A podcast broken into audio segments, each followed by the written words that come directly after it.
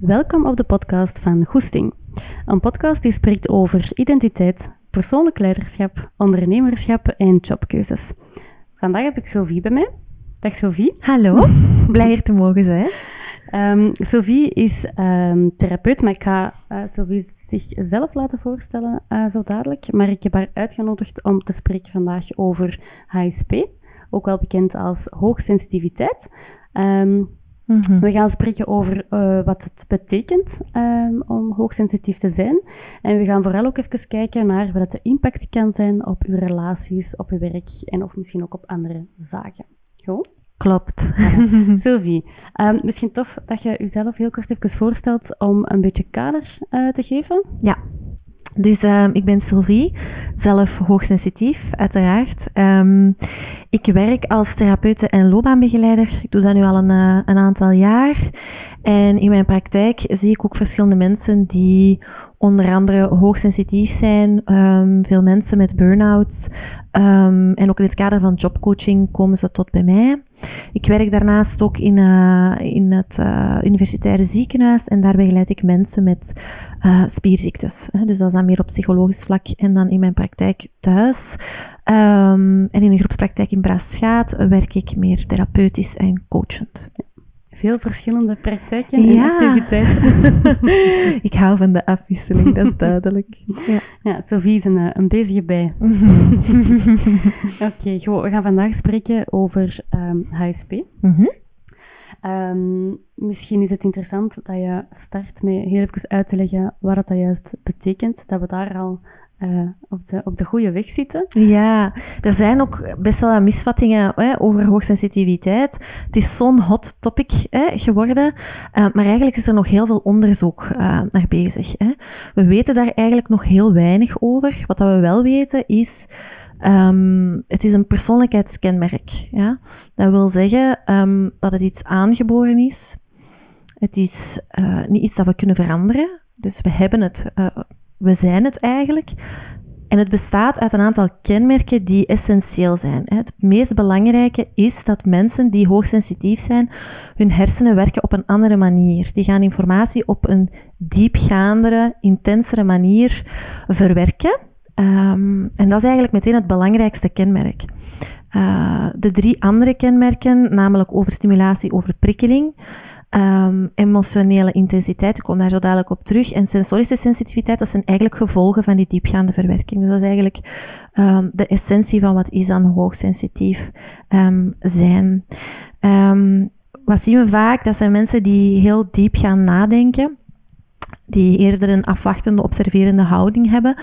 En die ook een soort van eigen logica hebben. Ik zie dat bij mijn man, die kan zo soms als ik zoiets vertel of over iets aan het nadenken ben, dan, dan kan hij zo zeggen van, soms begrijp ik echt niet hoe dat jij denkt. Hè? Uw manier van denken is anders. En dat is ook letterlijk uh, effectief zo te meten. Zelfs met hersenscans zien we dus dat dat um, een andere manier van denken is. Okay. En als hij zegt, uh, je denkt anders, mm -hmm. hoe merkt hij dat dan op? Ik ga de dingen veel meer analyseren. Uh, wat, het, wat het speciale is, is dat je eigenlijk de dingen, je ziet allerlei risico's of gevolgen die zouden kunnen komen. Hè? Als er bij bepaalde mensen informatie binnenkomt, bij niet-HRSP'ers bijvoorbeeld, dan uh, gaan die eigenlijk belangrijke van niet belangrijke informatie kunnen onderscheiden. HSP'ers zelf, die doen dat niet. Hè, die kunnen dat niet. Um, dus alle informatie die binnenkomt is belangrijk, waardoor zij ook aan alle prikkels eigenlijk evenveel waarde gaan hechten en daar even hard mee omgaan. Um, dat maakt dat zij ook veel meer gaan nadenken, veel dieper gaan nadenken en ook over de gevolgen of de risico's die kunnen plaatsvinden. Oké. Goed. Um, ik heb je wel onderbroken, denk ik, hè? want je was er juist nog iets aan het vertellen. Hè? Toen ik zei van, wat maakt dan dat dat anders denken is? um, ja, nee. Wat, dat bijvoorbeeld, eh, ook als we terugkomen op die, op die info die dan verdeeld is, dus belangrijk of niet belangrijk, dat is meteen ook het kenmerk zo overstimulatie of overprikkeling. Sowieso zijn, um, dat is al eigenlijk alom geweten, denk ik, dat hoogsensitieve personen vatbaarder zijn voor stress. En dat komt eigenlijk door die overstimulatie. Zij hebben ja, een hoogsensitief zenuwstelsel. Um, En zij gaan eigenlijk um, een, een stressbrein hebben dat sneller overstuur geraakt, uh, juist door het, het, het, het, verwerken van, die, van al die informatie eigenlijk. Hè. Die kunnen ook iets moeilijker prioriteiten stellen, dat is een valkuil. Um, ja, gewoon door al die info die eigenlijk binnenkomt en moeilijk gefilterd kan worden. Mm -hmm. En wat is dan de impact op u als persoon? Sowieso, um, doordat je vatbaarder bent voor stress, hè, um, gaat je ook meer reageren vanuit het stressbrein. Hè, uh, om niet te theoretisch te gaan, hè, maar ons brein kunnen onderverdelen in een stressbrein en in een uh, modern brein. Dat is eigenlijk, dat modern brein is zo meer waar dat we relativeren, uh, emoties gaan cultiveren enzovoort. En vanaf het moment dat we eigenlijk onder te veel stress staan of er komen te veel prikkels tegelijk binnen, dan valt dat modern brein eigenlijk uit. Hè. Dus dan gaan we alleen nog maar wanneer, allee, vanuit dat stressbrein uh, reageren, waardoor hè, uh, hoogsensitieve personen ook soms heel driftig kunnen overkomen. Hè. Die, die kunnen heel, zelfs tot het agressieve af. Um, omdat ze eigenlijk zoveel moeite hebben om die prikkels dan... Um, ja, er is die overstimulatie eigenlijk. Hè. Ja, ja, oké. En dat stressbrein, mm -hmm. um, ik denk in dit verhaal het misschien wel interessant is om daar heel even op in te gaan. Mm -hmm. Is dat gelinkt met de amygdala ook? Um, ja, dus we zitten zo... Hè, het, het stressbrein is eigenlijk waar onze automatische reacties in zitten. Dus we hebben de fight, flight. En als we niet kunnen vechten of vluchten, dan gaan we bevriezen. Hè. Dus dat is eigenlijk de derde manier om ermee om te gaan. De amygdala is ook wel het emotionele brein, hè, uh, waar dat onze emoties aan gekoppeld zitten. En die, die werken uiteraard heel nauw samen. Ja. Oké. Okay.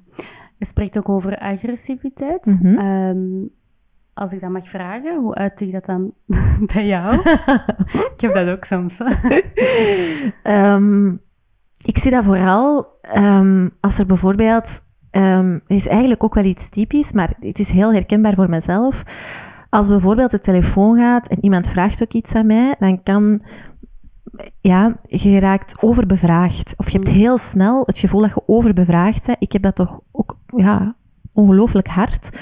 Um, terwijl, terwijl mensen die niet HSP hebben, die zullen dat veel minder hard hebben. Waardoor dat mijn reacties eigenlijk, als ik het gevoel heb overbevraagd te zijn, mijn reacties ook heel fel kunnen zijn. En dan mm. kan ik zo wel lastig worden of sneller geïrriteerd. Um, uh, wat dus ook veel meer en vaker voorkomt. Hè. Um, eigenlijk kan uw brein dat gewoon niet aan. Uh, dus we gaan dan vanuit die fight hè, um, reageren. Het is iets heel normaal wat dan gebeurt, maar het is daarom geen excuus voor, voor eventueel slecht of agressief gedrag. Maar het is wel heel logisch wat er eigenlijk dan gebeurt. Mm -hmm. Mm -hmm. Hoe kun je daar dan mee omgaan op dat moment? Want dan zit je ook wel in de heat of the moment. Ja. In de dat ook niet altijd zo gemakkelijk is. Hè? Nee, nee, zeker niet. Hè. Um, dat is eigenlijk meteen ook al om te zeggen van hoe gaat het dan eigenlijk om met ja, hoogsensitiviteit. Ja. Hè? Dus dat is in eerste instantie erkennen dat je het hebt. Hè? Um, dat dat is wat dat er speelt. Um, wat zo belangrijk is, um, bij overprikkeling ook, dat is dat we ervoor zorgen dat het niet overprikkeling wordt. Hè?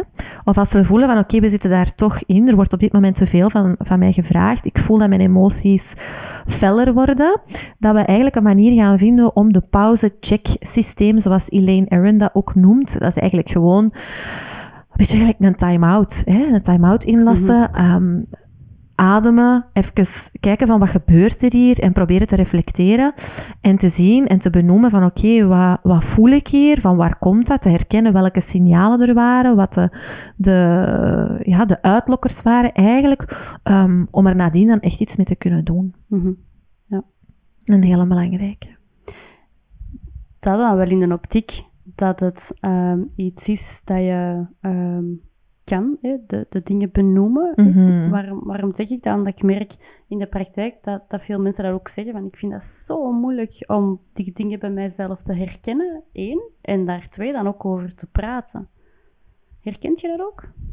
Ja, dat is, dat is voor heel veel mensen een hele moeilijke... We, we leven ook zo in de ratiomaatschappij. Hè? We leven vanuit ons hoofd. Mm het cognitieve is wat we kennen, dat is veilig. En dat wordt eigenlijk ook voor een stukje van ons verwacht. Hè. We moeten ambitie tonen, leren, van alles bijleren, onszelf zo snel aanpassen in zo'n verander, veranderende maatschappij. Als je kijkt, vroeger dan Allee, ik weet nog, als ik jong was, dat ik mij moest aansluiten op het internet en dan was er zo een connectie dat lawaai maakte en dat duurde tien minuten vooraleer dat je op MSN kon. Hè? Ja. En als je nu kijkt waar we tegenwoordig staan met technologie, ja, dat, dat is ongelooflijk. En ja, zeker, sowieso gaat het voor iedereen snel, maar voor mensen die dan eigenlijk nog eens heel vatbaar zijn voor die dingen, ja, dan, dan, dan ja, dat gaat gewoon, uh, dat vraagt te veel. Bovendien vinden mensen het dan ook moeilijk om, om soms woorden te geven aan wat dat ze voelen. Mhm. Hè? Soms is het ook niet in woorden te omschrijven. En daarom dat we bijvoorbeeld in therapie ook vaak via andere wegen, zoals visualisaties of bijvoorbeeld focusoefeningen, waarbij we echt in het lichaam gaan kijken wat speelt er. Um, ja, beelden of, of dan toch woorden gaan vinden om te kijken naar wat, wat, wat is er hier eigenlijk gaande, wat, wat voel ik. Hè? Mhm. Ja, we mogen voelen, maar soms vergeten we dat dat, dat eigenlijk mag. Hè? Mhm. En daarom dat het benoemen zo moeilijk is. Mhm. Is dat iets dat wij, denk je, van jongs af aan ook hebben meegekregen?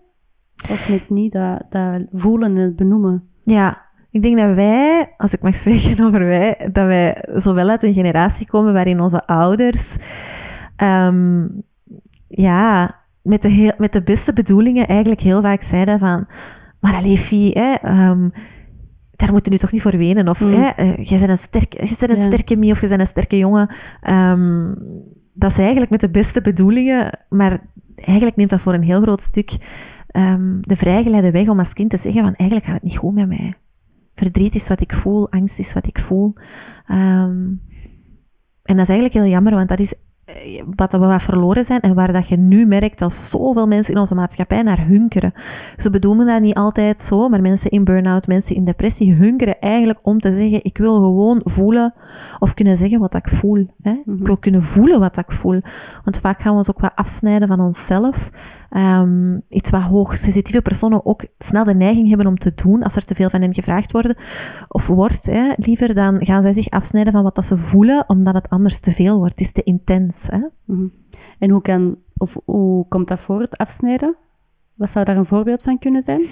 Dat is bijvoorbeeld dat je heel cognitief gaat leven. Hè? Dus heel veel rationele beslissingen gaan nemen. Eigenlijk niet meer gaat voelen wat klopt nu echt. Wat is mijn verlangen? Wat is wat ik wil?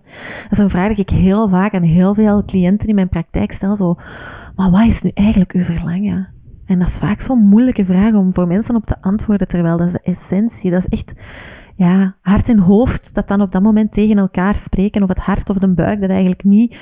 Um, ja, daar, er is geen toegang toe. Hè? Hmm. Um, en dan gaan we vanuit het hoofd leven. En dan zien we vaak dat mensen zo wat de, de, ja, de pedalen kwijtgeraken eigenlijk. Hè? Ja, hoe dat?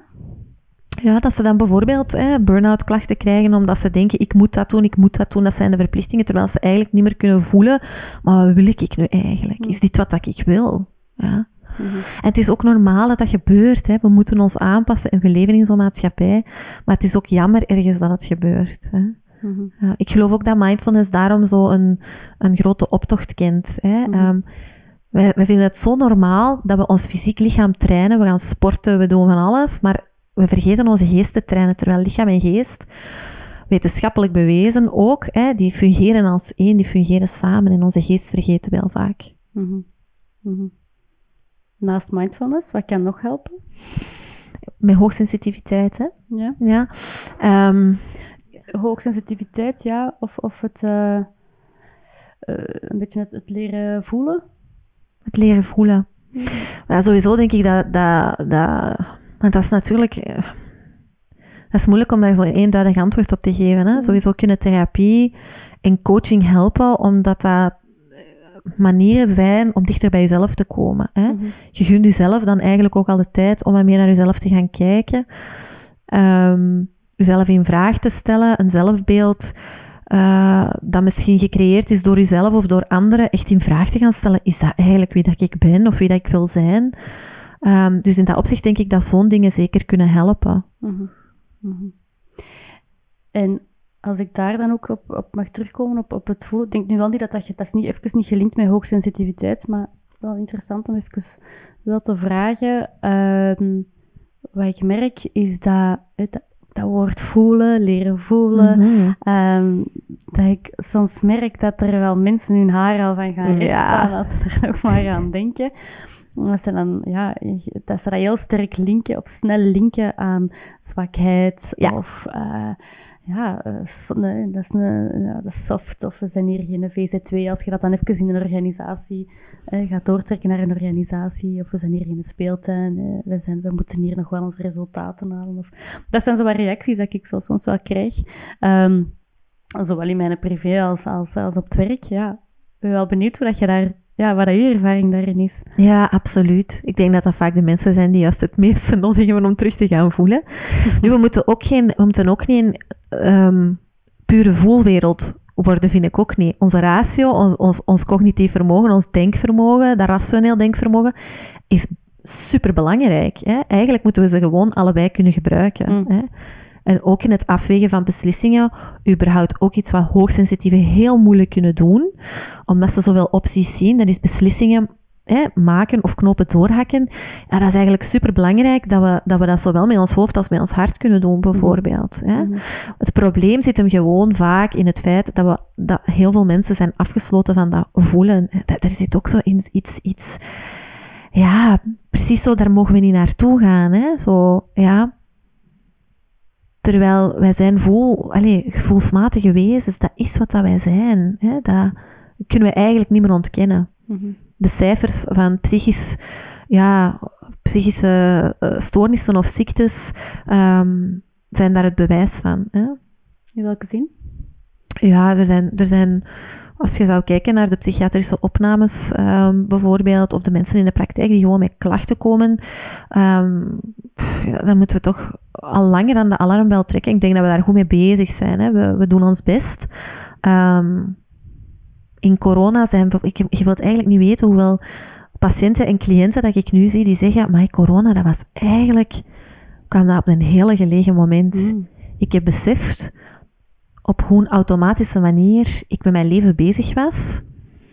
En ehm, ja, dat die sociale verplichtingen die wegvielen of andere eh, verplichtingen, hoe, ehm, hoe sterk dat, dat mij tot denken heeft gezet, maar ook tot, tot voelen van, allee, als dit nu gedaan is, die corona, wat, wat wil ik dan gaan doen? Zo? Mhm.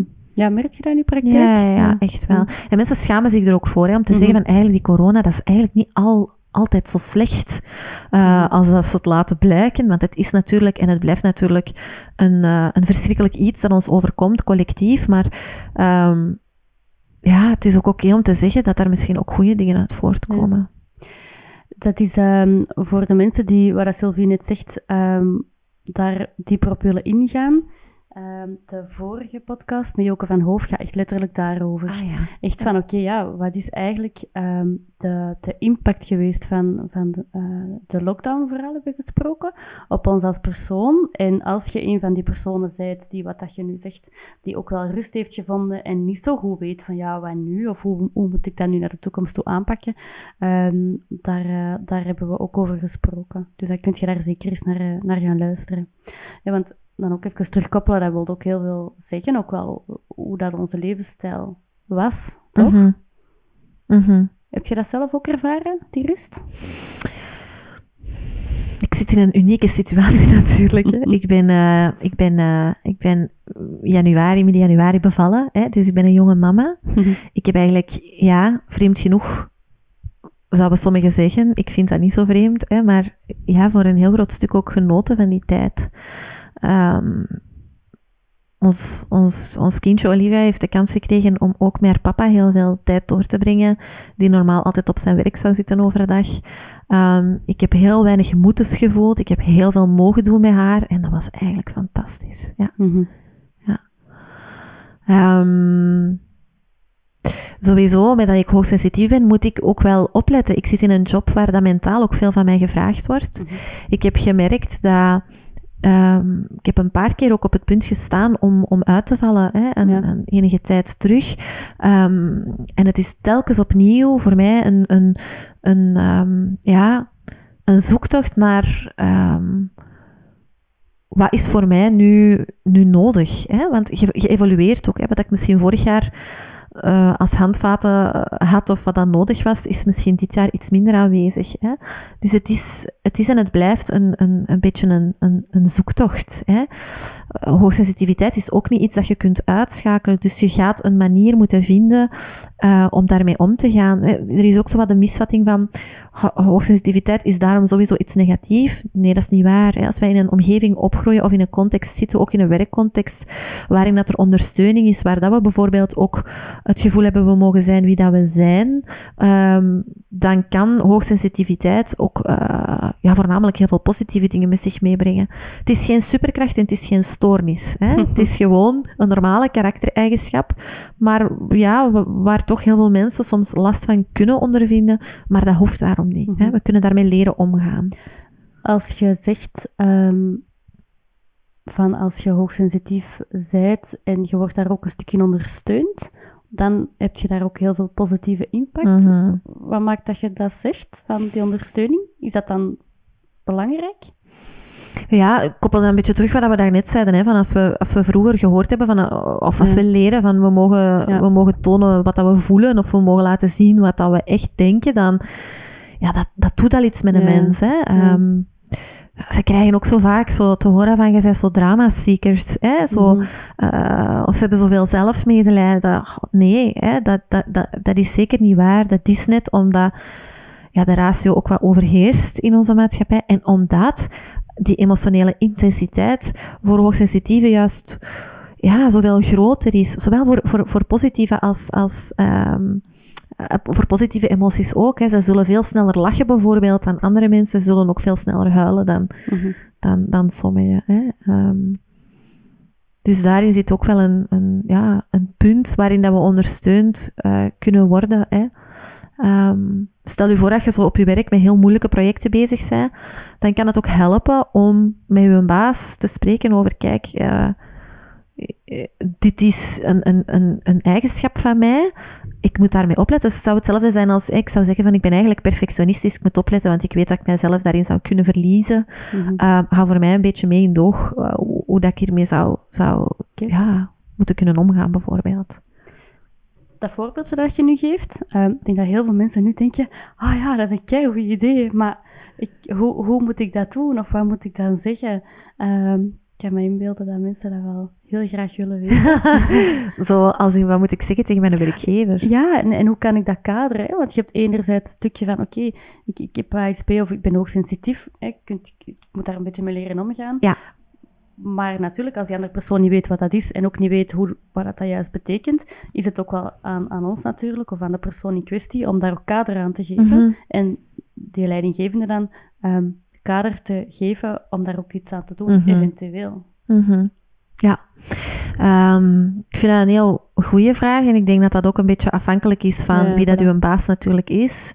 Um, ik vind ook dat je heel goed moet gaan, gaan, ik denk dat het een goed idee is om daar transparant en open over te zijn, maar dat je voor jezelf daar ook een grens in stelt en dat je kiest dat je misschien personen kiest die dat je vertrouwt. Want je moet ook weten hoeveel meer, of hoe meer mensen je daarover inlicht, hoe groter de kans ook is dat sommige mensen daar bepaalde reacties op gaan geven die minder positief zijn. Hè? Zoals degene die soms het idee hebben van, oh, dat zijn dramastiekers of die, die willen niets. Hè?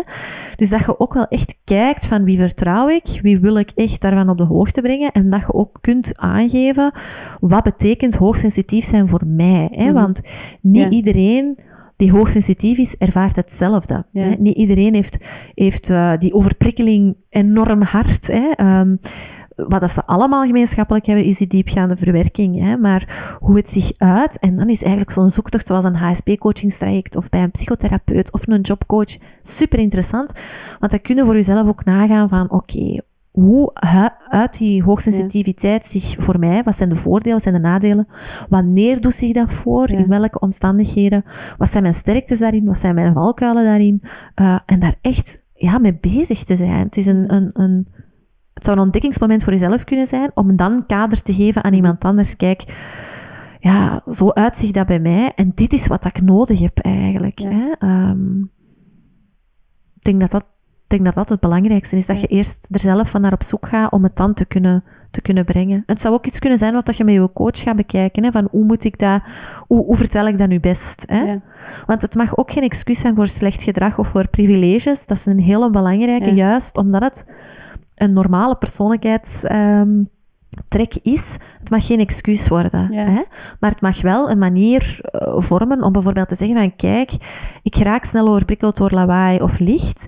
Eigenlijk zo'n aparte ruimte voor mij, dat, dat, dat werkt beter. Hè? Of een prikkelarme omgeving, hoe ze dat dan ook kunnen, kunnen inrichten bijvoorbeeld. Dat zou voor mij helpen. Of een dag per week thuiswerken bijvoorbeeld. Ja, ja. Hè? Dat zouden dingen kunnen zijn die dat echt ja, ervoor zouden kunnen zorgen dat ik mijn we- werk nog beter doe bijvoorbeeld.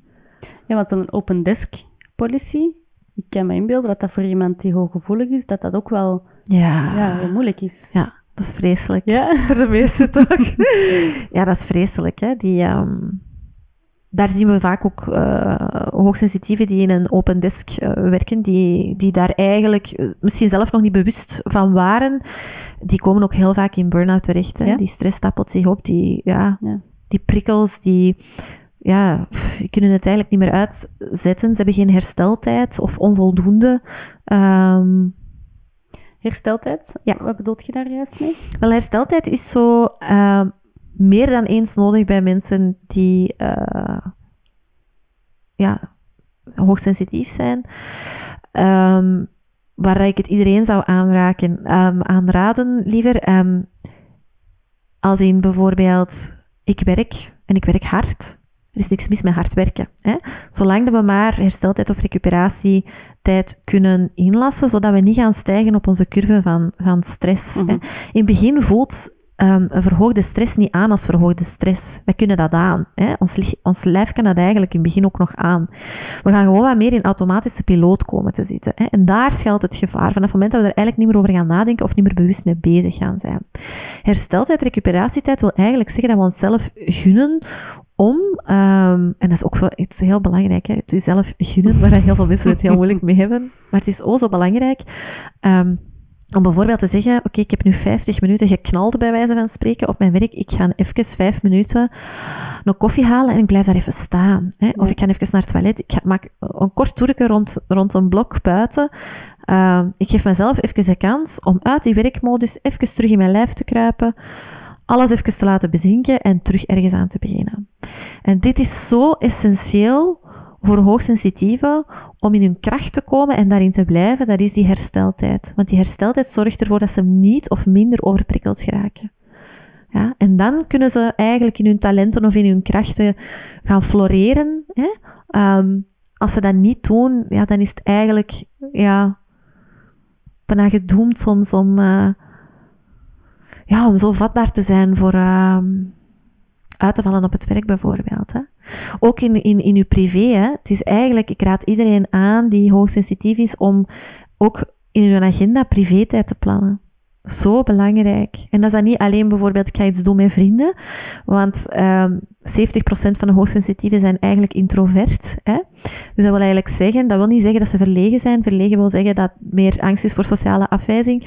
Introversie wil eigenlijk zeggen dat we nood hebben om eh, in een prikkelarme omgeving te zitten. Hè? Om echt even terug tot onszelf te kunnen komen.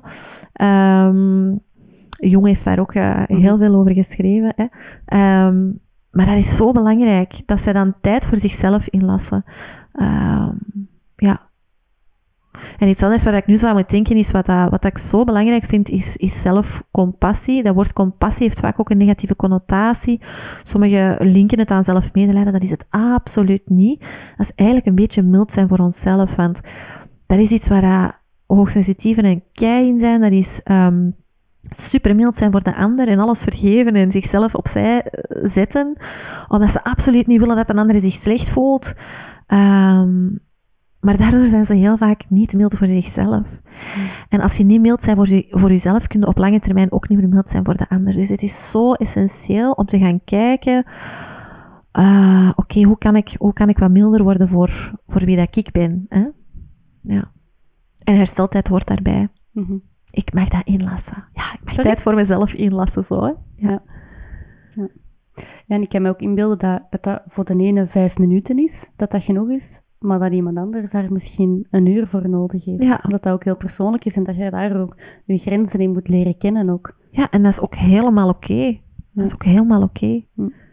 Ik, je sprak daar straks ook over die automatische piloot. Dat je zegt, ja, vanaf dat mensen in een automatische piloot zitten, dat is eigenlijk ja, een, een, fase dat heel belangrijk is. Dat je op dat moment goede, genoeg hersteltijd inbouwt. Hoe, ehm, ja, alarmsignalen vind ik misschien een zwaar woord, hè, maar wat zijn signalen waar we ons zo wat kunnen ja, doen? Ja, herkensignalen? Het probleem zit hem in als we in automatische piloot zitten, dat, dat we al voorbij de alarmsignalen zijn. Ja. Hè? Ehm, dus eigenlijk is het de fase daarvoor. Je zou het kunnen vergelijken met eh, als je gaat rijden met een auto.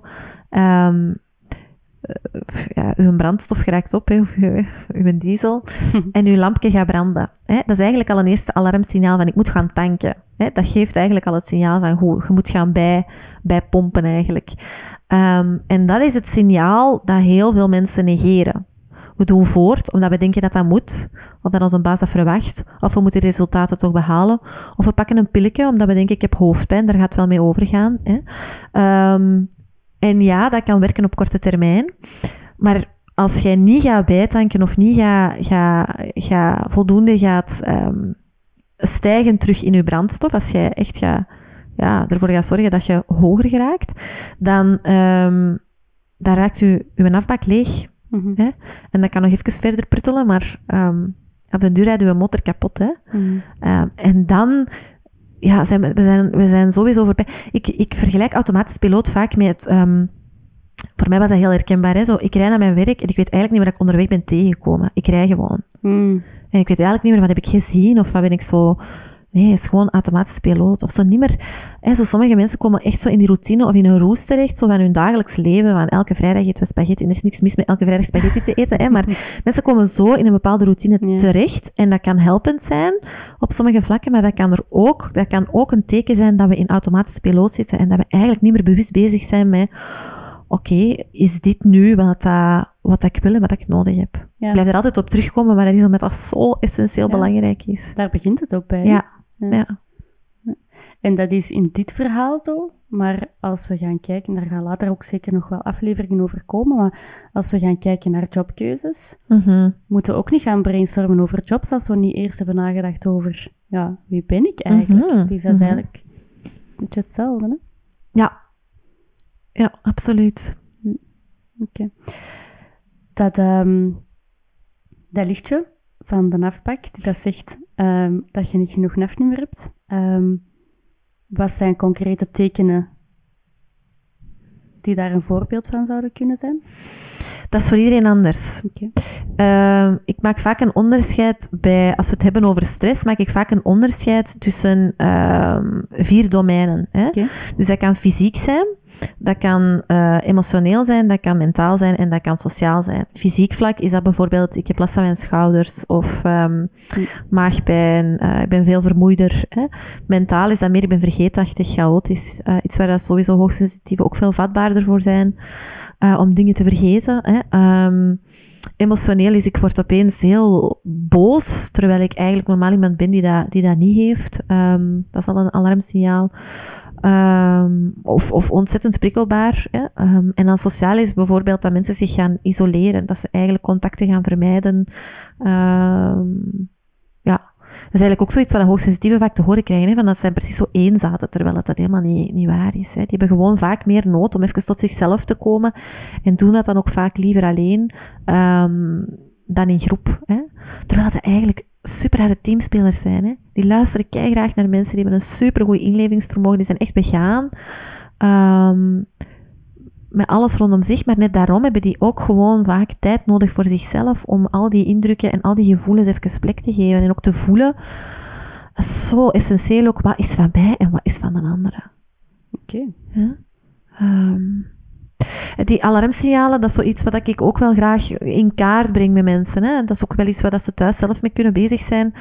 Ehm, niet alleen in het kader van hoogsensitiviteit, maar gewoon om eens te kijken van, wat zijn mijn stresssignalen? Wanneer voel ik ik? En nu zit ik er precies toch een beetje over. Mijn lampje begint te branden. Mhm. Ja. Daar bewust mee bezig zijn. Ja, ja en, dat, en dat misschien zelfs noteren, zodat je Ja. daar ook na een tijd patronen in kunt leren herkennen. Ja. En op die manier ook weet van, oké, dat zijn mijn stressoren. Ehm, Ja. Ja, en ook jezelf toestaan om dat ook echt te voelen. Hè? Om niet te zeggen van eh, in automatisch piloot voelen we eigenlijk niet meer wat er aan de hand is. Hè? mhm. Ons lijf heeft, heeft, eh, is in overlevingsmodus gegaan, gaat vanuit zijn hoofd leven en niet meer vanuit zijn buik. En dus dan gaat het die alarmsignalen eigenlijk bijna niet meer voelen. En Mhm. daar schuilt het gevaar. Mhm. Dus als uw lampje begint te branden, schrijf het eens op. wat die stresssignalen zijn of wat dat je voelt of ervaart. Hè? En even rust pakken. Hersteltijd. Oké. Ehm, als we gaan kijken, je hebt er juist ook gesproken over die eh, introversie. Kunt je daar nog iets meer over vertellen met de link eh, met HSP? Ja, een HSP'er kan dus eigenlijk introvert zijn, maar die hoeft dat niet per se te zijn. Hè. We hebben geleerd om... eh ehm, allee, of HSP'ers hebben eigenlijk geleerd om een sensorische overvloed te vermijden door interacties met bekenden te verkiezen boven de ontmoeting eigenlijk met zo, ja, wat vreemde mensen.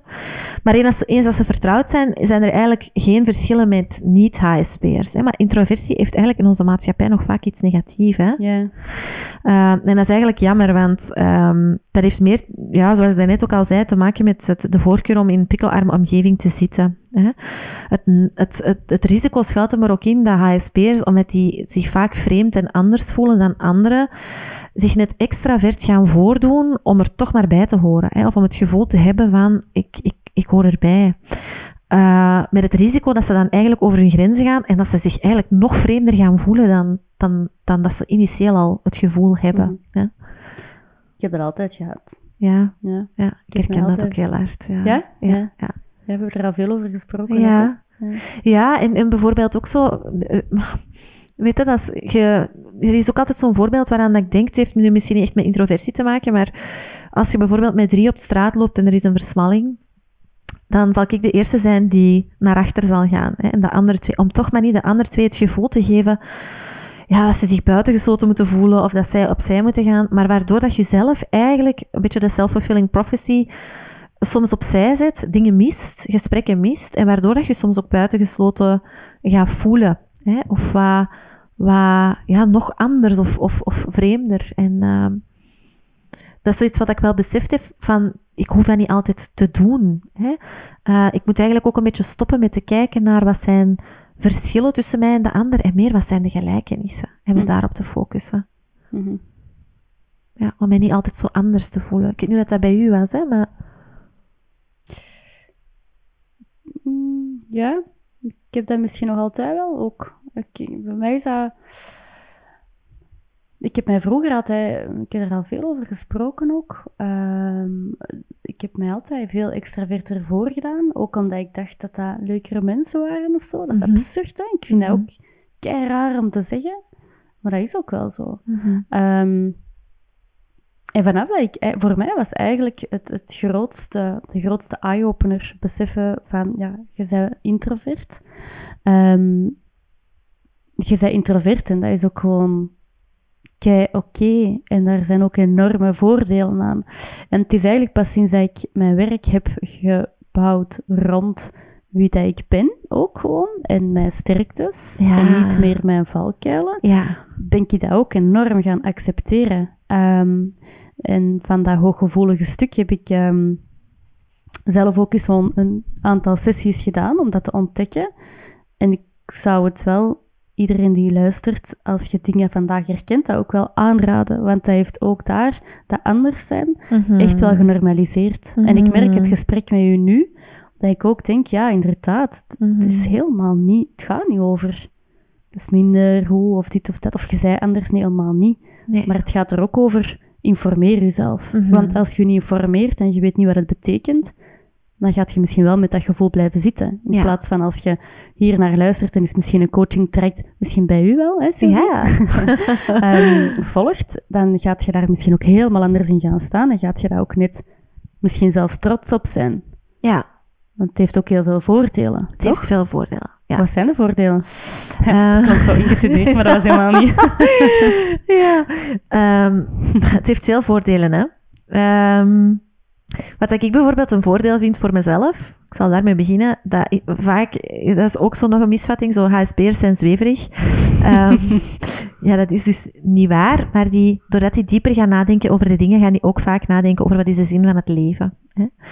En ik merk dat ook, dat ik heel vaak, als dingen zo gezegd worden of zo, dat ik altijd denk, ja, maar waarom is dat dan? Of dat ik zo nadenk van, oké, en van waar komt dat? En ook over essentiële uh, ja, levenszaken of meer... Um, uh, ja, spiritueel moeten we dat niet noemen, maar dat je ook wel nadenkt over, ja, waarom leef ik? En, en dat, dat zien we ook bij hoogsensitieve.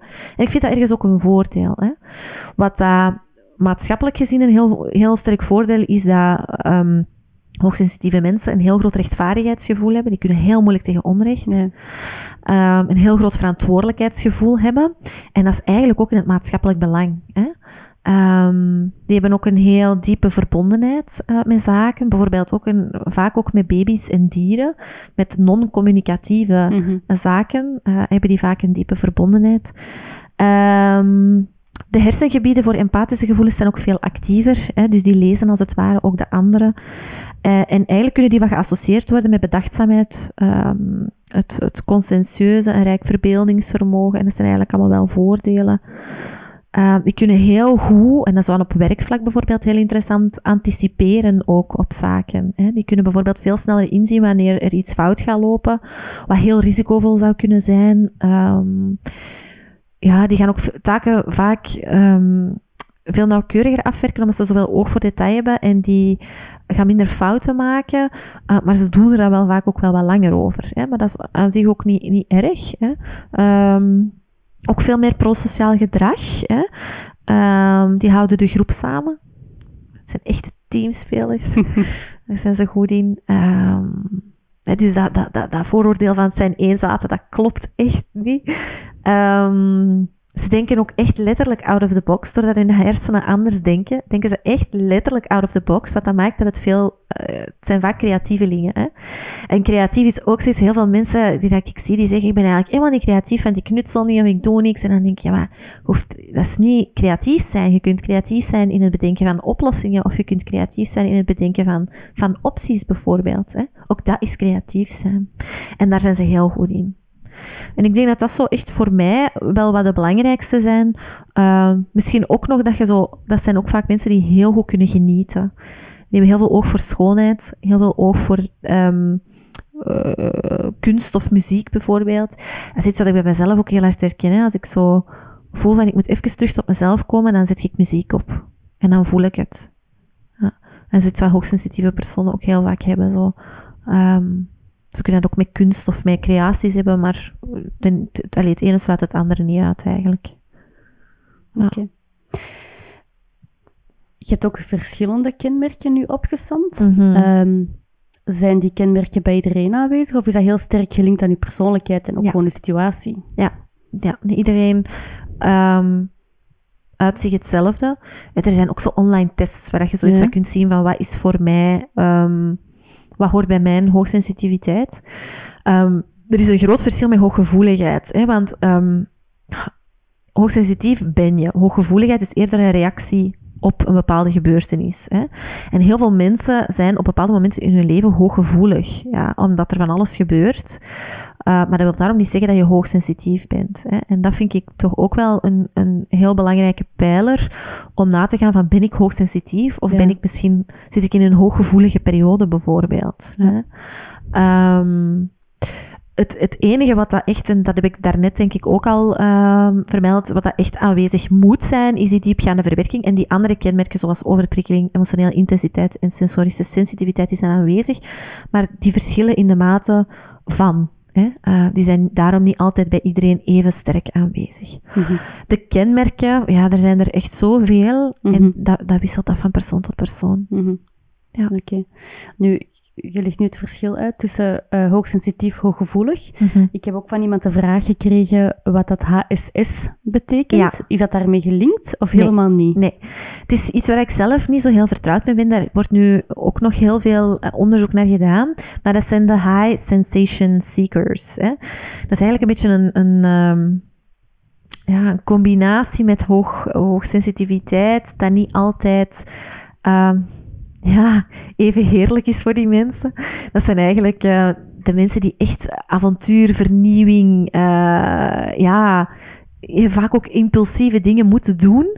Uh, maar wat dat soms ook zo haak staat uh, hè, ten opzichte van de hoogsensitiviteit, waardoor dat ze soms ook in de problemen uh, komen. Nu, 30% van hoogsensitieve zou wel HSS ah, ja, daarbij okay. hebben. Toch wel? Ja, ja, dat is toch wel een heel aantal. Ja. Nu, um, Elke van Hoof, um, psychologe en iemand die zich echt ja, volop uh, gespecialiseerd heeft in hoogsensitiviteit, zij en haar team, um, die, die, die is daar wel heel hard mee bezig en die heeft daar ook wel een aantal dingen over geschreven. Mm -hmm. um, dus daar zouden ze wat meer info uit kunnen putten. Ja. Um, ze heeft ook een boek geschreven, Hoogsensitief, waar dat ook wel wat in vermeld staat. Maar ik voel mij, ik voel mij daar ja, te weinig kundig over om daar echt uh, dieper op in te gaan. Oké, okay, helemaal prima. Zit HSP in de genen?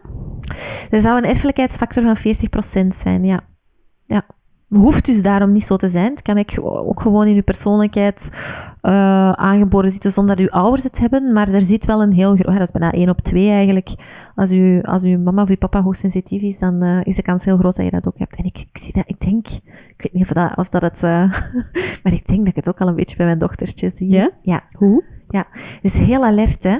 Dus um, ik denk zelfs als was één week oud en de kinderarts zei, amai, dat is zo'n alert kind, die is precies acht weken oud. En nu zegt hij dat ook als hij die ziet, dan zegt hij, amai, is precies al een jaar oud, ze ziet, ze wil alles gezien hebben, ze is heel nieuwsgierig, observeert, um, zoekt ook echt verbinding zo, um, mm -hmm. hoewel ze echt nog heel klein is. -hmm. um, ze heeft ook heel veel nood aan rust, hè? dus zo in een donkere kamer slapen en ja. zo echt die, die, die rustmomenten, dat zijn, er, zijn er voor haar ook meer, denk ik, dan voor sommige andere kindjes. Dus ik herken zo precies ook al wel wat kenmerken. En, uh, ja, ja. Oké, okay, wel ja. interessant. Het goede is, je weet er heel veel over.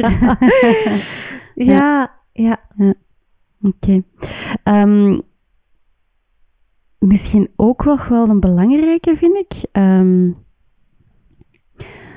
het is een vraag die ik van iemand heb gekregen. Ja. En dat was, wat doet je met mensen die dat uh, je gevoelens misschien niet altijd serieus nemen, omdat je HSP bent? Natuurlijk, nu, nu hoe zeg je dat, die uitspraak? Scheren we iedereen over een kam of zo? Ja, iedereen over dezelfde. ik ben heel slecht in uitspraken, dus ik kan je niet helpen. Maar... Um, um, Ik vind dat een moeilijke. Het eerste intuïtieve wat in me opkomt is, het zegt veel meer over hen dan over ons. Eigenlijk, als iemand een vooroordeel heeft, zegt dat alles over de andere persoon en niks over u. En sommige mensen vinden het ook gewoon effectief heel moeilijk om met emoties om te gaan. Zeker ook emoties van anderen, maar ook van zichzelf. Hè. En dan is het ergens ook logisch dat ze niet goed weten van, wat moet ik hiermee? Hè? Je ziet dan opeens iemand hoogsensitief iemand die heel veel voelt en die, ja, die vertelt mij hier van alles en ik weet zelf eigenlijk niet wat ik voel. Hè? Dus dat moet voor die mensen eigenlijk ook best moeilijk zijn. Uh, dan heb ik het over de mensen die het mm. te horen krijgen, die niet goed weten hoe ze daarmee moeten omgaan. En anderzijds kan ik ook heel goed verstaan hoe moeilijk dat, dat moet zijn voor iemand die hoogsensitief is, die eigenlijk zich altijd al zo wat anders of misschien mm -hmm. soms ook vaak buitengesloten heeft gevoeld van, er is nu weer iemand die mij niet begrijpt. Mm -hmm. hè? Um, ik denk dat het belangrijk is dat je je vooral omringt door de mensen die het wel begrijpen. En dat je, eh, dat je wat zoekt naar lotgenoten is misschien een groot woord, maar toch gelijkgestemde, waar dat je ja, toch het gevoel van hebt, hier kan, ik, hier kan ik mijn emotie wel kwijt, of hier kan ik wel daarover vertellen. Mm -hmm. hè? Um. Maar is het ook soms niet een stukje onwetendheid? Dat je ja, als, als je het gevoel hebt dat mensen nu niet serieus nemen, dat je enerzijds inderdaad gelijkgezinden kunt, kunt gaan opzoeken. Ja. Om, hè, dat creëert ook wel die verbondenheid. Natuurlijk, als dat mensen zijn die ook nauw aan het hart liggen, maar die dat misschien niet begrijpen, ja. zou je het ook misschien kunnen kaderen of, of daar wat uitleg over kunnen geven. Maar dat moet je wel weten natuurlijk. Maar kun je eens luisteren naar de podcast? Ik mijn gelijk. ja. ja, maar voilà, ja, het zou, het zou, het zou iets heel... Allee, Weet je, dat, dat is ook natuurlijk, heel veel mensen, dat is, dat is het jammere eigenlijk, zowel met burn-out als hoogsensitiviteit. het zijn zo'n hot topics dat sommige mensen er echt een weerstand naar, vo- naar voelen. Ja, ja. Ook om het te gaan onderzoeken. En ik denk daarom, zolang dat je zelf weet hoe uitzicht dat bij mij, dat het ook veel gemakkelijker is om het te kaderen naar iemand anders. En ik denk dat je daar overschot van gelijk in hebt, dat het, het brengen en het kaderen, eh, dat dat essentieel is. Hè? Ehm, het, het, mensen zien uw buitenkant. Hè? En vaak maken wij vanuit onze eigen, Mhm. eigen context of uit onze eigen indruk, onze eigen innerlijke wereld, die bij hoogsensitieve juist nog eens extra hoog is, hè? Mhm. of, of, of veel groter is, maken wij, trekken wij conclusies. Maar iedereen doet dat. En dus we zien de buitenkant van iemand, en dat zeg ik ook vaak bij koppels in relatietherapie, hè? Mhm. Uh, dat is zo wat actie-reactie. Het is zo belangrijk dat we kunnen vertellen wat, is er, wat speelt er aan onze binnenkant. Mhm. Zodat mensen dat begrijpen. Mhm. En dat kunnen we dan doen inderdaad door het te kaderen. Maar eerst zelf wat meer op zoek te gaan naar, ja, hoe uitziet dat bij mij? Mhm. Ja, en dan komen we ook tot het stukje van daar straks. Dan gaat het ook weer een stuk over die emoties benoemen. Ja. Kwetsbaarheid. Ja. Komt daar ook een stukje aan. Ja, kwetsbaarheid. Ehm, daar moet je ook heel moedig voor zijn, hè? Mhm. Dus dat is veel moediger dan niet kwetsbaar zijn, hoor. Ja, ja. Ja, ja. Dat is veel sterker. Ja. Ja. Want, waarom is dat sterker volgens u? Omdat dat zo moeilijk is voor velen. Mhm. Omdat het misschien nog niet altijd zo sociaal aanvaard wordt. Hoewel ik zie daar wel een shift in hoor. Ik denk wel echt dat onze maatschappij Ja. bezig is met een shift naar ook een meer mindgerichte maatschappij. Ik geloof dat binnen tien jaar meditatie, yoga, sowieso yoga is dat eigenlijk nu al, maar meditatie en mindfulness echt, ja, een beetje gaan zijn. Gelijk, ik ga zaterdagavond sporten of... Ja. Allee, misschien nu niet zaterdagavond, hè, maar ik kan, ik kan in de week een keer sporten. Ehm, Mhm. Ja, dat dat, dat dat toch wel wat gelijklopend gaat zijn. Ja, en dan mensen zoeken het ook wel ook op, hè? Ja, absoluut. Ja. Gelukkig. Ja. Het is zo nodig. Oké. Ehm, ik ben eens even aan het kijken, omdat er nog een aantal vragen waren geweest. Ja, ik, iemand had ook gevraagd van, wat als ik HSP als excuus gebruik, door bijvoorbeeld in bepaalde situaties eh, sociale contacten voor te zeggen van, of bepaalde evenementen van, oh, dat is niks voor mij, of dat is veel te druk, of waardoor dat je dat ook meer en meer gaat voeden. Was de vraag? Wat moet die dan doen? Of wat zijn de tips daarvoor? Maar dan ga ik ervan uit dat, dat ze al aan mensen heeft gezegd dat ze hoogsensitief is. Nee, maar ook dat is niks voor mij, ook dat tegen jezelf zeggen. Ah ja. Ja. Ja. Ik denk dat dat in uw kracht staan is. Sorry? Ik denk dat dat in uw kracht staan is, hè, door te zeggen van... eh, ik moet zien dat ik de vraag wil begrijpen, maar zo van... of, ja, dit is niet iets voor mij. Dat is dan eigenlijk iemand die mij vertelt op dat moment. Ik weet heel goed wat ik wil, waar ik energie van krijg. Mhm. En dat is wat ik op dit moment ehm, niet wil. En wanneer is het in je kracht staan? En wanneer kan het ook een risico tot excuus zijn? Ik denk dat we moeten oppassen. Ik denk als het een risico, eh, of als het een excuus is, dan zitten we misschien al meer in het. "Pff, ik heb geen energie niet meer. Dat is zo wat ik nu bedenk. In je kracht staan wil echt zeggen dat je eigenlijk doorhebt. Wat zijn voor mij energievreters? Mhm. Wat zorgt ervoor dat ik overprikkeld geraak? Mhm. En als mensen dat, ja, als mensen, zeker dichte mensen, dat niet kunnen begrijpen, ja, dan vraag ik mij al af van, van oei, dat zou wel heel jammer zijn eigenlijk. Hè? Mhm. Ehm, om het als excuus te gebruiken, dat- dan denk ik dat we niet helemaal in contact, in contact staan met, met onszelf. Hè? Dat is dan dat we moeite hebben misschien om te zeggen van ik heb daar eigenlijk gewoon geen zin in. Mhm. En dat gewoon zo letterlijk ook te benoemen van Mhm. het is misschien niet omdat je hoogsensitief bent, maar het is misschien gewoon omdat je ja, Mhm. ik heb er geen goesting in om vanavond mee te gaan. Mhm. Ja, Soms hebben we dat ook niet, hè? Ja, voilà. Allee, dat is ook daarom Ja, Ja. dat is helemaal oké. En vind je dan zelf, in, vanuit je ervaring, ehm, luistert daar altijd naar en handelt daar ook naar? Of zeg je van, ga weten, soms moet je daar misschien ook eens je grenzen in opzoeken, of soms kan het ook goed zijn om je grenzen daarin op te zoeken, Ja. wetende dat het misschien ook een energievreter zal zijn. Ja. ja, want dat is een belangrijke. Hè? Ook fijne prikkels kunnen overprikkeling in in de hand werken. Hè? Mhm. Dus het hoeven niet altijd zo dingen te zijn waarvan je zegt, "Ugh", hè? Ja. het kunnen ook heel fijne dingen zijn die, die, die ehm, heel veel energie van u vragen. Eh, en nu ben ik uw vraag kwijt. Nee, van, van als je bijvoorbeeld zegt van, oh, dat is niks voor mij, dat is veel te druk, of ik heb misschien niet zoveel hoesting, zeg je van, ja, luister daar dan naar. Of, ja, misschien is het ook net goed om af en toe je grenzen daar ook in op te zoeken. Ja, ja, beide, beide kloppen. Mhm. Ik denk dat je van jezelf ook af en toe mocht toelaten om te kijken. Misschien was dat vroeger iets wat dat energie van me vroeg, maar misschien is dat iets wat dat me nu eigenlijk deugd zou doen. Hè? Mhm. Soms zeggen we ook te snel nee. Hè? Mhm. Ehm, maar dan, weet je, dan zit ik al zo wat meer te denken aan, we moeten oppassen dat we, dat we dat misschien gaan zien, van misschien is dat meer een uiting van sociale stress, zoals ik daarnet zei, dat we zo Mhm. ons wat meer terugtrekken. Zo heel veel nee gaan zeggen, wil dat misschien zeggen dat er ook effectief iets aan de hand is. Ja. Hè? Ehm, en ik denk dat, denk dat het helemaal oké is om af en toe te evalueren van, oké, ja, misschien moet ik gewoon dit nog eens proberen. Mhm. En slaagt dat tegen, ligt daar een aantal mensen over in of zegt van, hey, ik ga dat proberen, maar als het mij te veel wordt, dan ga ik naar huis. Ja, voilà. Zo doe ik dat bijvoorbeeld. Ehm, of als ik zo een keer naar een netwerkevent ga, ik doe dat niet zoveel, maar dan weet ik ook van, oh, eigenlijk heb ik daar niet zoveel zin in. Dat gaat mij enorm veel energie eh, kosten. Maar dan denk ik, oké, ik moet met één iemand praten en dat is genoeg. En als ik dat gedaan heb, dan ga ik gewoon naar huis. Ja. En, dat kinderen, en op die manier grenzen bouwen, want dan, weet je, dan is een drempel veel kleiner om te gaan. Ja. En als je dan met iemand een gesprek hebt gehad, dan was dat, oh, dat was eigenlijk nog wel tof. Oké, je blijft nog even langer. Voilà, dan gaat je daarna naar huis. Maar heb je en je grenzen opgezocht, maar ook op tijd gewoon naar huis gegaan. Of bijvoorbeeld op etentjes of, of met vrienden weggaan.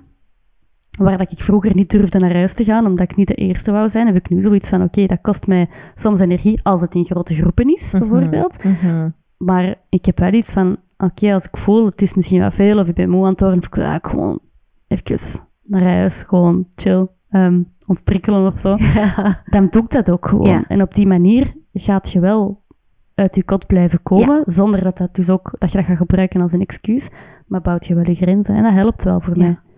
Ja, dat is eigenlijk heel mooi, want ik hoor daar, allee, ik hoor dat je voor jezelf dan ook al wat zij gaan, gaan, gaan zoeken naar, oké, wat, wat werkt voor mij, wat Mhm. helpt mij? Veel met u gebabbeld al, en eh, ja, eigenlijk balans in je leven is balans tussen rust en, en spanning. ja. Dus het is niet, ook niet altijd ontspanning of altijd rust opzoeken. Je moet ook, ook de spanning wat, wat opzoeken en vandaar zo dat grensverleggende af en toe, dat mag Voilà. zeker. Dat is ook hè. leuk, hè? Ja, ja. Mag ook een beetje spannend zijn. Ja. Ja. Toch? ik zeg trouwens af en toe dat ik al veel met Sylvie heb gesproken, maar het is ook een vriendin van mij, dus bij deze even kader. Dat ze mee zijn, hè, Sophie. Wat zeg je? Dat ze mee zijn, hè. Ja, voilà, ja, belangrijk. Ja. En collega ook, trouwens. Oké, goed. Ehm, nu, daarop verder bouwend, ehm, eh, als je momenten hebt van overbelast te zijn, bijvoorbeeld ehm, als je in een sociale context bent, maar je wilt eigenlijk ook wel ergens blijven, maar je voelt wel, oh, het is even te veel. Hoe kun je dan wel je even afsluiten of, of ontprikkelen, zonder dat je misschien alleen moet gaan zitten of dat je naar huis moet gaan? Ehm, ik vind dat een heel goede vraag. Ik denk dat, je daar, ik denk dat dat ook wel wat zoeken is en, en ook wel wat afhangt in welke context, met wie zitten waar. Mhm. Ehm, want het eerste, ja, waar, dat- wat dat wel in mij opkomt, is toch even ja, pauze nemen voor mezelf. Mhm. Je zou kunnen zeggen, dat heb ik ook wel vaak, ehm, dat ik zo even in mijn eigen wereld zit. hè. Mhm. Ehm, en dan zeg je dat ook aan mensen van, oh, ik voel dat ik zo even in mijn eigen wereld zit, dat ik zo Mhm. even bezig ben met iets. Ik ben ze terug mee in de conversatie, Ja, ja. zo. Hè? Dat ik dat zo even benoem. Ja. Maar ik denk evengoed toch even naar buiten, even mee, ja, even zeggen, je hoeft- daar zelfs niet, ik wou zeggen van even te zeggen, ik ga een telefoontje doen, maar eigenlijk hoef je dat zelfs niet te zeggen. Ik ga gewoon even naar buiten, even Mhm. een luchtje scheppen. Ja. Ehm, hoogsensitieve personen halen ook wel wat energie meer uit één op één gesprekken. Mhm. Hè? Dus als je zou zeggen van oké, ik ga even buiten met iemand staan, dat kan ook al hè, Mhm. ehm, een manier zijn om, om even ja, afstand te nemen. hè. Ik weet eigenlijk niet goed wat dat je anders nog zou kunnen doen. Hè? Ja, ja. Ik heb zo een, eh, een schoonbroer en ehm, die, we waren iets op, eh, met vrienden op een weekend en we waren allemaal aan tafel. En eh, ineens ging die van tafel en ging die naar buiten. Mhm. denk niet dat dat gelinkt was met, met hooggevoeligheid, maakt ook, ook, ook niet uit. Maar ik weet op dat moment dat ik daar naar keek en dat ik daar naar keek met mijn, ik, mijn mond viel open van, amai, die durft dat. En dat is helemaal niet erg. De conversatie gaat gewoon door en Ja. niemand zegt daar iets op of kijkt of zalig. En dat is heel raar, maar dat was voor mij echt een moment dat ik zoiets had van, ja, waarom doet jij dat zelf eigenlijk niet? Ja. Want je hebt dan zoiets van, ja, ik ga toch niet ineens zo naar buiten gaan, want dat is super raar of zo. Want de conversatie is zo keihard gaande. ja. Maar dat gewoon doen, als dat Ja. op dat moment nodig is. Want wat is de andere optie? Dat je op het einde van de avond gewoon helemaal kapot bent. Exact, ja. Ja. Ja, en je, en je zegt het daar ook al, hè, in onze eigen wereld, in, in, in, in uw binnenwereld was het dan van, amai, dat gaat kei vreemd zijn. Ja, ja, ja. Terwijl het dat helemaal niet hoeft te zijn, want als jij naar haar keek, dan zag je bewondering. Hè? Mhm. Dus of dan voelde bewondering op dat moment. En dat is eigenlijk ook dat stukje mild zijn voor jezelf. Mhm. hè? Ehm, van oké, ja, ik mag hier misschien even vijf minuten buiten. En eh, it goes on without me. Hè? Ja, tuurlijk. Ja. Ja, Maakt niet uit. nee, maakt niet uit. Zo, zo, iets wat ik ook wel heel vaak doe voor mezelf om even tot rust te komen. ehm, en dat geef ik ook wel veel mee aan patiënten en cliënten, zowel ook in burn-out. Uw adem is iets wat dat je... En dat vinden mensen ook al vaak zweverig, als je begint over adem. maar eigenlijk is dat de meest gemakkelijke en beste tool dat je ooit kunt inzetten. Want je hebt dat overal bij. Dat vraagt, kost geen energie. En je kunt, ja, gratis. dat is misschien nog het belangrijkste. En je kunt daar zoveel mee doen. Maar dus, eh, om, voor mezelf, als ik voel van, oké, het wordt wat veel, ik ben mezelf aan het afsluiten, want het wordt me te veel, dan ga ik even ademen. En voor allee, een buikademhalingsoefening, ook van hartcoherentie, dat heel sterk helpt om je eh, rustsysteem terug in gang te brengen. Ehm, is langer uitademen dan inademen. En dat is de 6-4-regel. Dus ehm 6 seconden inademen, ehm 4 seconden inademen, pardon, en 6 seconden uitademen. Mhm. Ehm, een andere is de 4 seconden inademen, 7 seconden vasthouden en 8 seconden uitademen. Hè. Mhm. En oh, op zich, die secondes aan zich allee, maakt er niet zoveel uit, zolang dat je langer uitademt dan dat je inademt. Dat is eigenlijk de essentie. Maar dat werkt zo goed. Ik haat bijvoorbeeld ook ehm, voor grote groepen spreken. Iets wat Mhm. heel veel hoogsensitieve personen ook wel ervaren. Ehm, maar hoeft daarom niet hoogsensitief te zijn. Ehm, en ik word dan altijd heel zenuwachtig. Sowieso, omdat je een hoogsensitief zenuwstelsel hebt, zijn ook veel, heb je een, een snellere hoge arousal. Hè? Dus je gaat veel sneller hartkloppingen voelen, ehm, ja, veel sneller zenuwachtigheid eh, ervaren als je hoogsensitief bent. Maar dan, als je dan ademt en langer uitademt en inademt, dat doet ongelooflijk veel. En dan hielp mij dat om, als ik wist, ik moet voor een groep spreken, van even vijf minuutjes op het toilet te gaan ademen. en dat, was, dat, dat heeft mij zo geholpen. Mhm. Ehm, en dat is eigenlijk iets ook wat je in conversatie... Mensen hebben dat niet door als je dat doet. Hè? Nee. In conversatie gewoon ook kunt doen, Mhm. om zo zelf een beetje tot, eh, tot rust te komen. Hè? Mhm. Ja, Ja. dat is een goeie.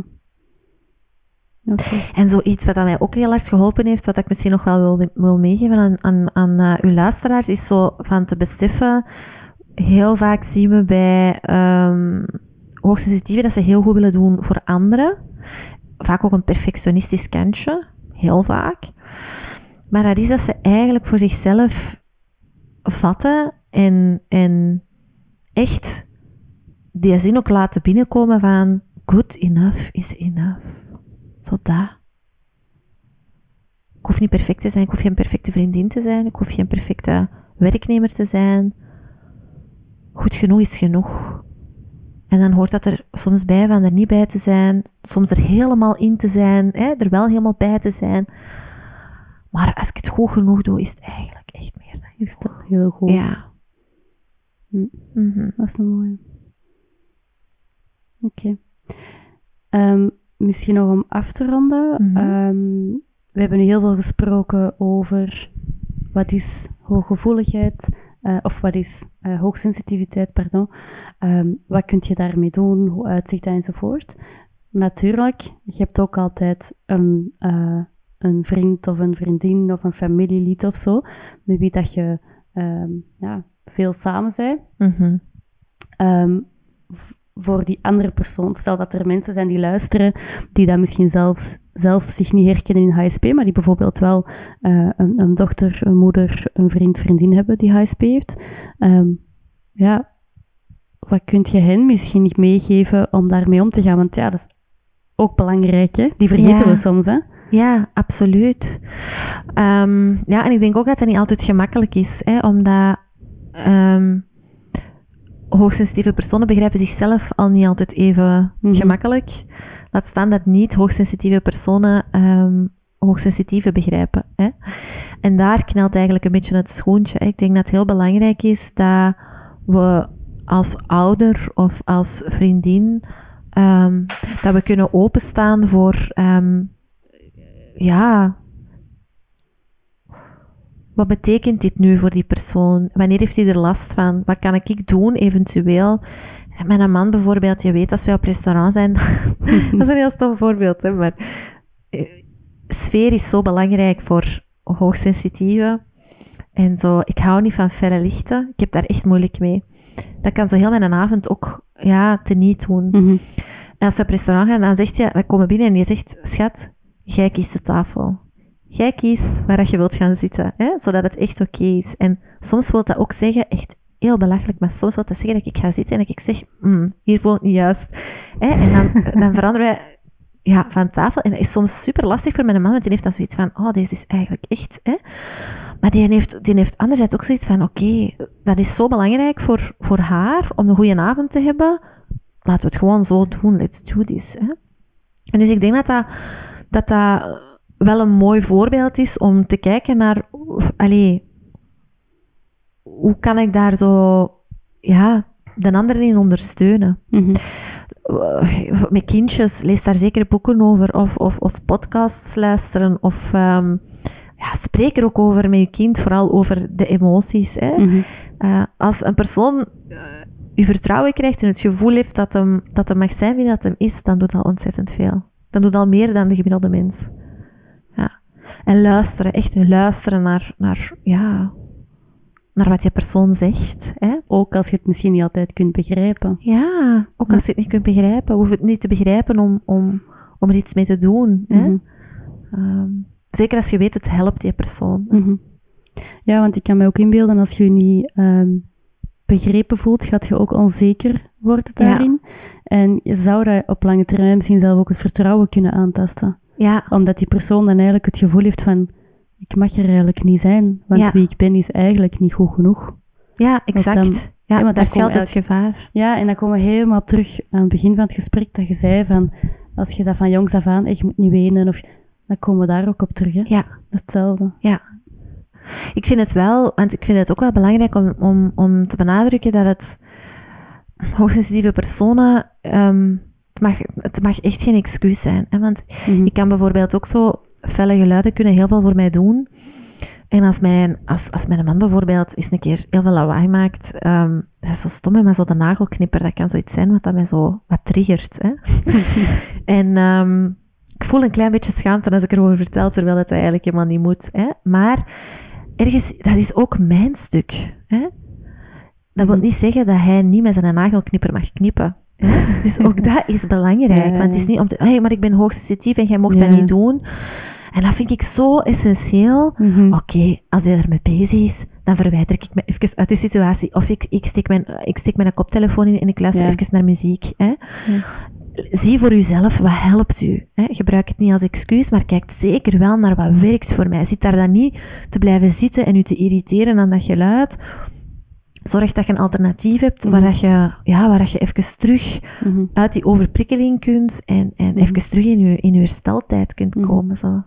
Ja, en dat voorbeeld laat me denken aan eh, bijvoorbeeld een camion die dat voorbij rijdt, of een tram dat voorbij rijdt, Ja. of auto's die voorbij razen. Ik vind dat verschrikkelijk. En ik Ja. word daar echt heel geïrriteerd door. Mhm. Eh, en ik voel ook dan ook zo mijn ogen toe, en dan, dan hè, dat je zo, ja, dat je dat echt niet wilt laten binnenkomen. Dat, dat is echt zo ook precies zo een, een hele hoge toon in mijn hersenen op dat moment die zo aan het, of zo een, Ja. een spie dat eenmaal door mijn hersenen gaat. Zo, dat is bizar, hè? Maar dat is echt Ja. zo.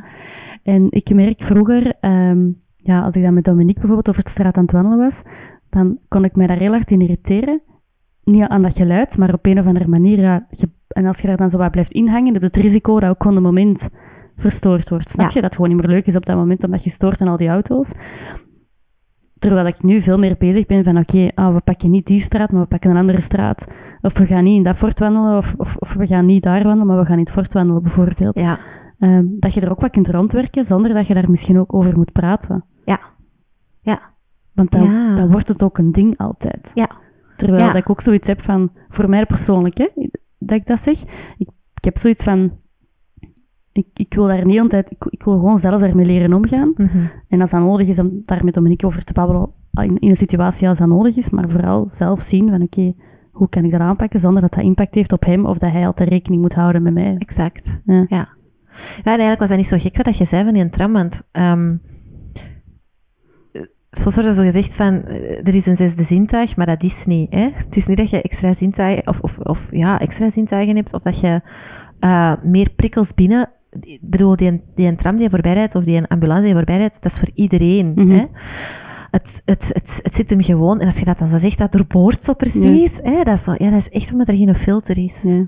En dat is wat ons onderscheidt. En daarom dat dat zo, zo waardevol is om dan na te gaan, wat, wat kan mij helpen om het misschien wel wat te filteren. Mhm. Of om ervan te herstellen, van het feit dat het zo is binnengekomen. Ja. Er zijn nog veel tips en er zijn nog veel, hè, maar ik, ik, ja, dat is ook niet voor iedereen Nee, hetzelfde. En ik denk zo'n... Ik geloof ook niet altijd in tips. Of ik geloof Nee. ook niet altijd in random dat we nu tien tips nog er extra gaan bijduwen, omdat het vooral gaat over, de essentie is, leer bij jezelf ontdekken Ja. hoe dat het zich uit. Ja, Ga na deze podcast, hè, ga er nog eens een keer door, schrijf eens op wat dat voor u de essentie was, ja, en leer het bij jezelf herkennen. En dan denk ik, want dan ben ik er eigenlijk zeker van, dat de tips wel, dat je die zelf ook wel kunt ontdekken. ja Maar- en laat u dus nog ondersteunen door iemand die mee met u kan kijken naar Ja. uw zelfbeeld. Ja. Hij is op zoek naar uw talenten. Mhm. Ehm, v- sta er niet blind op wat maakt mij anders dan anderen heel de Mhm. tijd of wat, wat zijn mijn valkuilen. Leer ze wel kennen, maar sta u daar niet blind op. Mhm. En ga vooral na, wat heb ik, wat, allee, wat zijn mijn sterktes en in welke soort bijvoorbeeld werkomgeving Mhm. Ja, zou ik daarin kunnen floreren? Zo, hè? Zit ik Mhm. juist of, of niet? Of, of relatie ook, hè? kan ik hier mezelf zijn? Mhm. Moeten er dingen besproken worden? Ja, Mhm. het is een zoektocht. Maar het is wel een leuke. Hè? Als je er echt voor gaat, is het een leuke. Ja, en als je voorop stelt. Ja, Ja, absoluut. Mooi. Ehm, heb jij nog dingen dat je zegt van, oh, dat wil ik zeker nog meegeven? Want Sylvie had zich waanzinnig goed voorbereid op dit gesprek. Ja, ik ben, ja, dat is mijn kantje. Hè. Dat is een perf- perfectionistisch kantje. Hè. Maar ik heb het in alle rust gedaan. Hè. Want Ja. ik had, eh, aan Sofie had mij gevraagd om eh, de podcast te doen. En ze had mij eigenlijk ook wel wat tijd te geven. En ik dacht, nee, het is misschien ook wel goed om daar even terug in te vliegen. Ik ben sinds ehm, deze week ook terug in mijn praktijk eh, begonnen. En in de groepspraktijk. Daarvoor was ik nog 50% in het ziekenhuis aan het werken aan mijn bevallingsverlof. En ik merk ook dat het nu drukker wordt. Dus dat is eigenlijk echt een moment om het te doen. Mhm. En ik heb het met zoveel plezier gedaan. Mhm. Super. Dus eh, soms is, is ehm, ja, u voorbereiden of het goed willen doen niet slecht. Integendeel. Het heeft, Mhm. mij, het heeft mij heel veel deugd gedaan eh, om dit te mogen doen. En ik ben ook heel dankbaar dat ik het mocht doen. Ja. Meer wil ik eigenlijk niet zeggen. Super. Als mensen ehm, vandaag zoiets hebben van, oh, die Sylvie, super interessant. Ik wil bij haar eens gaan. Mag dat één? En twee, waar kunnen zij je vinden? Ja, Ehm, dat kan zeker. Ehm, zij kunnen mij vinden in eh Edegem. Daar, zit ik, eh, daar werk ik thuis. Ehm, En waarin? Ja, moet ik mijn adres Je moet gewoon aan de kerk gaan staan. Ah, ik zal u wel vinden. Dus, f- ja, de Tervoortlaan nummer 17 in Erichem. Ehm, ja, een zijstraat van de Specht. De meesten kennen de Specht, of van de Drie Eikenstraat. Eh, eigenlijk woon ik echt zot vlak bij mijn werk, bij het UZA eigenlijk. Hè. Ehm, en daarnaast kunnen wij ook vinden in groepspraktijk Psychopolis in Braschaat. Mhm. Daar ehm, werk ik eh, samen met heel veel eh, psychologen, collega's en ehm, psychiater Dr. Vicky Bijaert. Hè. Eh, daar zit ik op woensdag en op ehm, dinsdag na, eh, dinsdagavond om de twee weken en vrijdagnamiddag zit ik altijd in Edegem. Dus plaatjes zijn ook wel beperkt, hè. Ehm, maar dat wil niet zeggen dat ik u met open armen ontvang. Ehm, Nu, nog voor Edegem, ehm, ik neem aan dat de mensen wel een afspraak moeten maken. Ja, ja, ja. Ja. Want je hebt je adres Niet aan mijn deur komen bellen, hè? maar ik denk dat je wel een Ja, afspraak niet moet maken. komen bellen. Heb je een mailadres dat je even kunt meegeven? Ja. Of een website of zo? Ja, dat is, ehm, je hebt flow-to-praktijk, maar dat is, mij, ehm, dat is nogal moeilijk geschreven. Dus hè, het is eigenlijk misschien beter dat je mij mailt. Dus dat is Sylvie, S-Y-L-V-I-E, punt vanbortel at gmail.com. Ehm, en anders moet je aan Sophie maar stalken voor gegevens. ehm. nee, dat is voor te lachen. Hè. Dat mag. Dat Maar mag. niet komen bellen. Oké, nee. Super. Ehm, mega, mega, mega bedankt, eh, Kei vond graag gedaan. Heel leuk om te doen. Ik ook. Ik hoop dat we zowel de theorie als eh, de praktijk hopen kunnen, kunnen verbinden. Ik denk dat wel. Mochten jullie daar nog vragen over hebben, mocht je het ook altijd nog eh, laten weten als het een heel specifieke vraag is. En het is zo een losse één vraag, dan wil ik het altijd wel aan Sylvie stiekem vragen. Ehm, maar ehm, anders stuur je haar zeker maar een mailtje. Ehm, voilà, als je deze aflevering interessant vond, dan mocht je deze altijd eh, delen via Instagram. Dan kunnen we op die manier ook veel meer mensen bereiken. Ja. Zowel voor, voor de podcast, maar ook gewoon voor het verhaal van, van Sylvie. En ik denk ook gewoon dat het heel belangrijk is dat ja, de info dat we vandaag gegeven hebben, dat dat zowel goed is voor mensen die zich herkennen in het HSP-gebeuren, maar ook wel voor de, voor, voor de anderen Ja. vrienden, partners, familie, Ja. om het ook gewoon misschien iets beter te kunnen kaderen en daardoor beter kunnen begrijpen. Mhm. Ehm, dus nogmaals, eh, dikke merci. En eh, Heel graag gedaan. tot binnenkort. hè. Succes er nog Salut allemaal. Hè. Tada!